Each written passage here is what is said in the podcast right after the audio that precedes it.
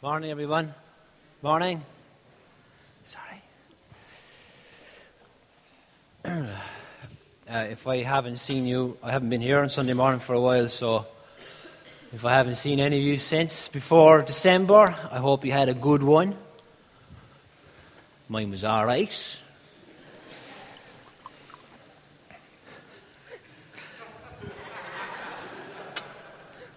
Oh, it was, it was good. It was good, you know. Uh, Christmas like. Anyway,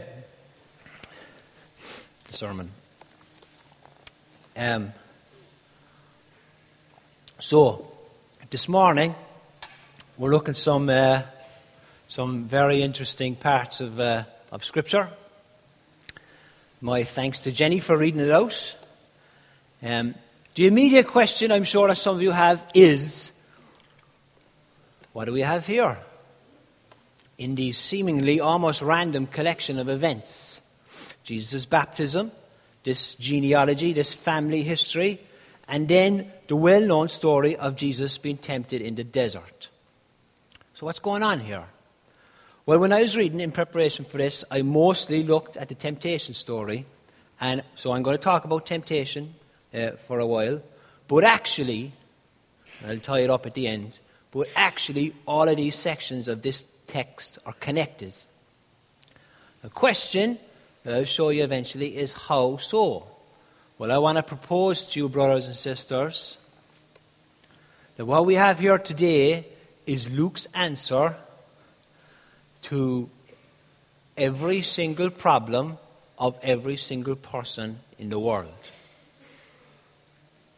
For what Luke is presenting to us is the Savior that we all need, the Savior that the world has been waiting for.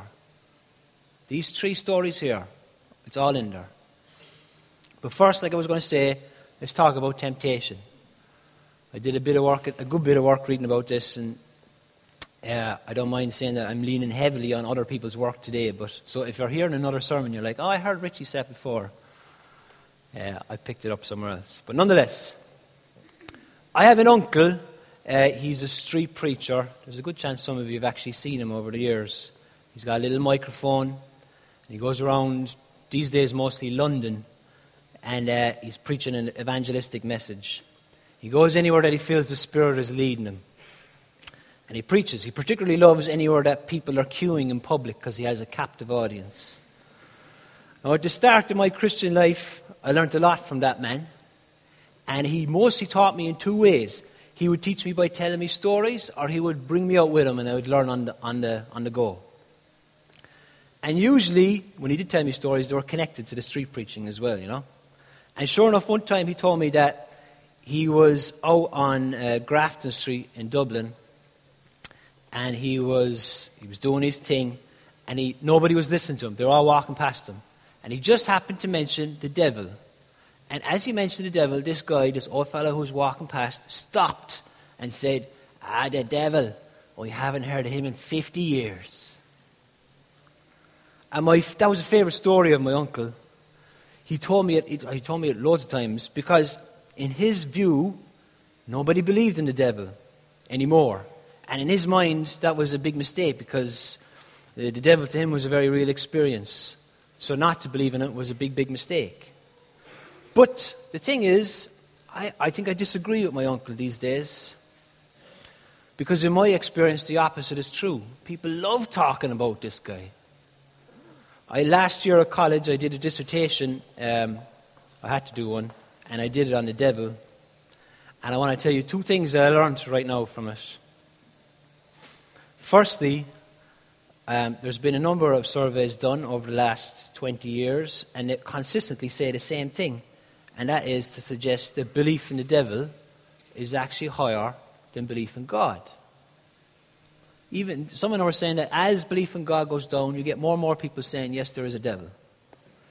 And the second thing, which is more anecdotal, but when I would tell people that I was doing a dissertation on Satan or the devil, unless, and this is also interesting, unless the person that I was talking to was a minister or a trainee minister, they were all really, really interested. So if they were a minister or they were a training minister, they're like, okay, that, yeah, that's cool. But if they weren't, they're like, oh, really? You're doing something on the devil. Wow, I'd love to read that. Yeah. When you're finished, would you send it to us? And for whatever reason, it just really struck me yes, there's a wide, wide, wide, wide interest in this guy. Even when that interest was expressed to me in skepticism. So, you know, some people have said, well, some people said to me something along the lines of, well, I don't think he exists. You know, he's just a name for uh, what we give to the impulse that people have. He doesn't exist, he's just a, a category. But even amongst those kinds of people, the interest didn't wane. They all wanted to know about him, they all wanted to know what I had to say. And I suspect, however, that my minister friends who didn't have the same level of interest as everyone else might be onto something. Because, as we're going to see today, although he appears, it's very rarely that he's the focus of the text. In fact, and this is key, right? Whenever he's talked about, it's nearly always in reference to some other aspect of the Christian life. He's like he's kind of like a setup. And this is what we see here. You'll notice in, in chapter 4, right? He just appears.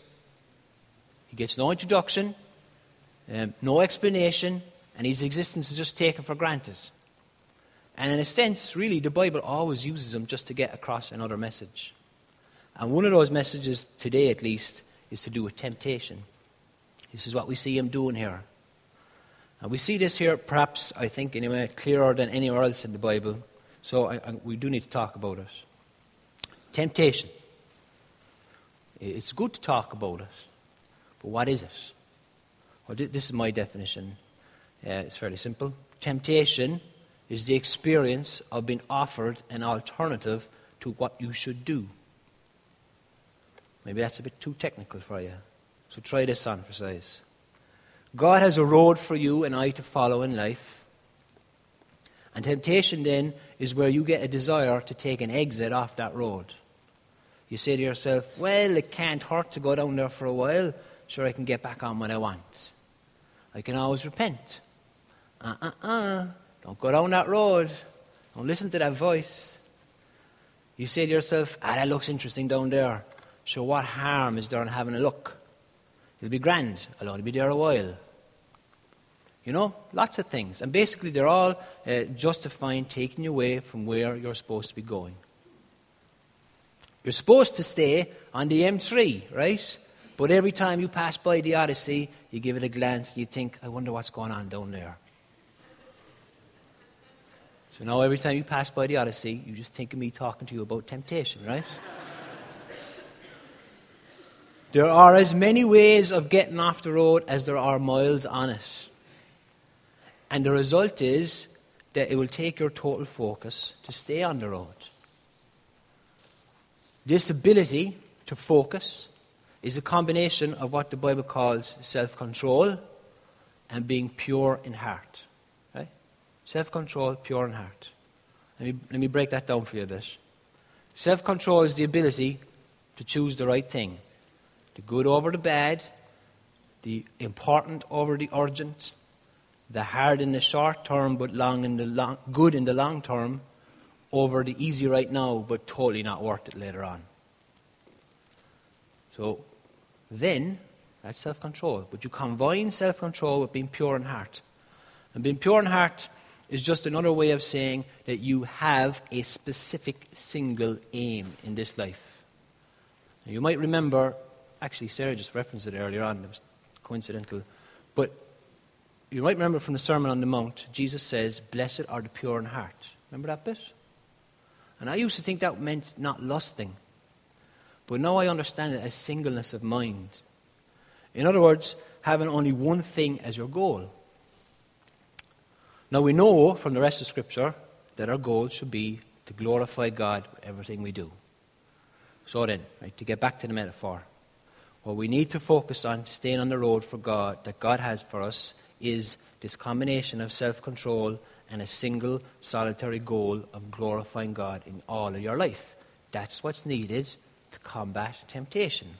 That's what's needed for us to say no when alternative routes are presented, are proposed. Let me say this as well. As I understand it, there's generally two kinds of alternative routes. Some of them are, are very well signposted. We all know them. So we all know that there's various uh, sexual temptations, temptations related to anger or money or power, prestige, selfishness in all its many different ways. All of those are well known. Now, of course, I say they're well known, but sometimes we're, we're very blind to them. But nonetheless, you know what I'm talking about. Various sins that you can give a name to. But there are other ways of getting off the road that are less obvious. Unlike the more obvious ones, where you do something, you can also end up taking another route from the one that God has given you by doing nothing. A lot of you, a lot of us, are off of God's plan for our life because we've stopped trying. You've given up on people. You've given up on trying to find God. Some of us are here, you know, we're sort of interested in what we're saying. But you've given up a long time ago on finding the answers to things that are important in life. And you know as well, there's a lot of evil in the world. And part of glorifying God is our call to fight that which we come across. And certainly, a lot of us have given up that fight. You say to yourself, ah, you know, I'm over 40 now, or I got a heap of kids now. I don't have time for that. Is that you? Are you just going with the flow? Are you just paying in and doing your own thing? I want to say one more thing about temptation. It's inevitable. Sometimes Christians reckon that I'm doing something wrong if I'm being tempted. I shouldn't have these kind of thoughts. I shouldn't be feeling this pressure to go down one of these alternative routes. If I was a really, really strong Christian, if my heart was pure, I wouldn't be having all these problems and all these conflicts and all this wrestling. Actually, no, that's not right. Think about this for a second, right? Imagine yourself being so filled with the Holy Spirit so led of the Holy Spirit that your heart and your actions are perfectly pure. Perfectly pure. You absolutely please God with everything that you do. How do you think your life would go then? Hmm? You think, ah, yes, things would be better.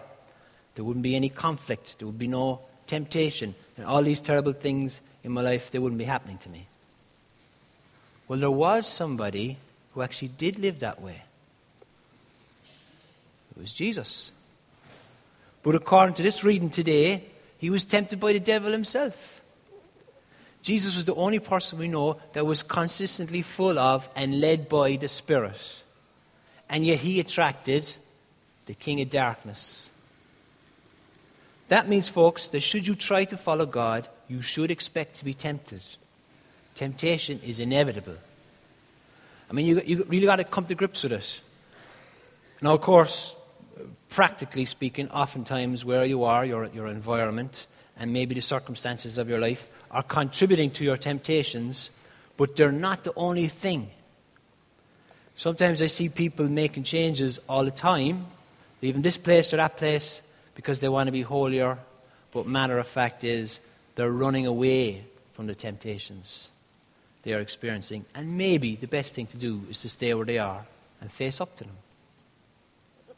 The point I want to make to you is that you better believe if you follow God, you're going to experience temptation. In fact, let me say if your life is comfortable, peaceful, without no temptations, and without any strife, you almost certainly have gotten off the road that God has planned for you. That's what the lads at some of these Christian, you know, Christian TV stations do. They offer a kind of Christianity without pain. That's not what the Bible is talking about. All right. After all that, then, how do we become people who resist temptations and become people who are self controlled? Do you want that? Well, how might that happen? Well, the answer is laid out in today's reading. We need someone who can show us sorry, someone who can show us what is true, and then someone who can inspire us to step out in faith even when it hurts, and to rely on the Spirit of God to take us on the next step of the journey. That person is Jesus, as he is laid out in front of us in this section of Luke's Gospel. Let me show you him. Jesus starts off his ministry with a few events that show us immediately who he is, what kind of person he is, and what he's going to do. We start off by seeing Jesus getting baptized. Now, I grew up Catholic, and I was nothing for a few years, and I was a Baptist, and now I'm a Presbyterian. Hopefully, I'll stay that way. But for most of that time, what little I thought about baptism was that it was something to do with becoming a Christian and something to do with our sins. And yet, here we have Christ Himself, who is sinless, getting baptized. What's the deal? Well, Luke doesn't really say, actually. In fact, he doesn't say at all. Jesus just gets baptized. But nonetheless, what we see is an example of Jesus taking the place, a place with sinners, as he will eventually take the place of all sinners. His baptism is just the next thing in a long line of ways in which the only sinless man to have ever existed took the place that is fitting of a sinful man. Next, we have this wonderful picture of God opening up heaven and a Spirit, uh, the Holy Spirit coming down on Jesus in the form of a dove. Now, a dove, does that have any significance? Well, doves are pretty, but is that why the Spirit chose its form to be seen in? Well, try this. The last time that a dove appeared in the narrative of the Bible, it was when Noah was in the ark. Do you remember the story? And Noah sent out a dove after the rains had stopped to look for dry land, right? And it came back with an olive branch. And Noah knew the waters were receding. But after that, most people know that story, but after that, he sends out the dove again and never comes back. Poor dove. This time, a dove reappears in the narrative. And so in this story, what you see is the dove is back. And once again, the dove has landed on the place where all the people of the world will find salvation. But it gets better because he's not only the place of salvation, he is, in fact, the Son of God. The, this, this is the main part. The Father says, when he says, says this when he says to Jesus from heaven, You are my Son, whom I love, with you I am well pleased. This is God confirming to everyone that Jesus is the Son of God. So we have, right, the Son of God who is the place of salvation and is willing to take our place and live as we live, even to the extent of being labeled a sinner. Luke, however, adds in this extra part that is to, uh, to flesh out this early section of Jesus' life. He includes his genealogy. What's the purpose of this? And it's actually quite easy. Luke wants us to see that Jesus, though a Jew, is also a descendant of the man that we all come from. Luke wants us to be able to relate to Jesus. He's not, he's not just a Jew, he's one of all of us. His divinity is not the whole thing we need to see about him. He is human just like you and me. How else, if he wasn't, how else could he take our place? And then we come to the part that I, have kind of skirted around, talked about it then without really mentioning it at all. Jesus is tempted by the devil. Sorry. What do we see here? Well, just as we've seen that he is human, the question must be asked. We've just seen he's human, so the question must be asked. If, although he is divine, he's also a man, just like the rest of us, can he be trusted? if he is a son of Adam, will he fail like Adam did? And so the devil tempts him.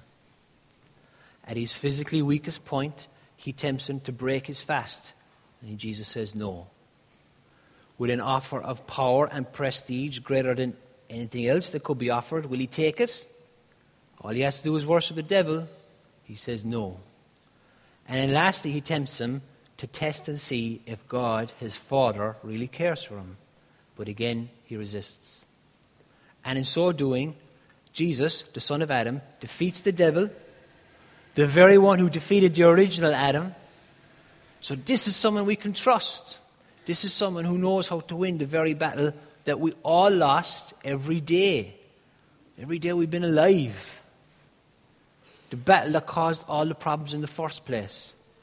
This is a Savior who the world has been waiting for. So, is, after all that, the answer to how can we be people who are self controlled? Is the answer to take Jesus as our example? No. No, it's not. Yes, of course, Jesus is our standard, right? But we, should we attempt to merely get back on the road after you've heard this sermon, maybe, hopefully? Should you attempt to get back on the road in your own strength? Should you say to yourself, right, I've taken the wrong road, I've followed the crowd, I've given up, I'm going back to following God like I'm supposed to, I'm going to be disciplined, I'm going to do it right, I'm going to be strong. Friends, if you do that, you will be crushed very soon, maybe by Wednesday. Some of you last till, I know, some of you are like, it lasts a few weeks. But you'll be crushed. And more than likely back to where you are before you started, but perhaps even more depressed than you were last time. Because if Jesus is only your example, if all you see him is showing you a life of self control, he won't change you. He'll crush you. For us to be changed, we got to see him not just resisting temptation and hold him up as a model, we got to see him resisting temptation for us. It's for you that he said no to power. It's for you that he said no to shortcutting his path to glory and no to seeing the care of his Father in life. It's for you that he said no to everything that came across his path, for the scriptures say that he was tempted in every way we are.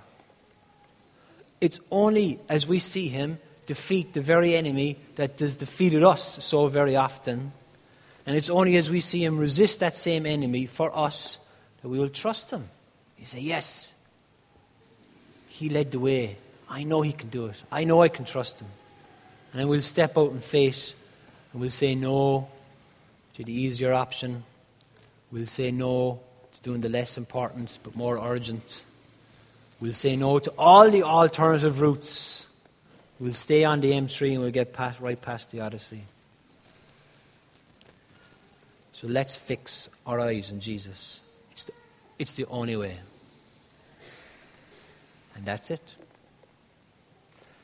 I'm going to sing a song now.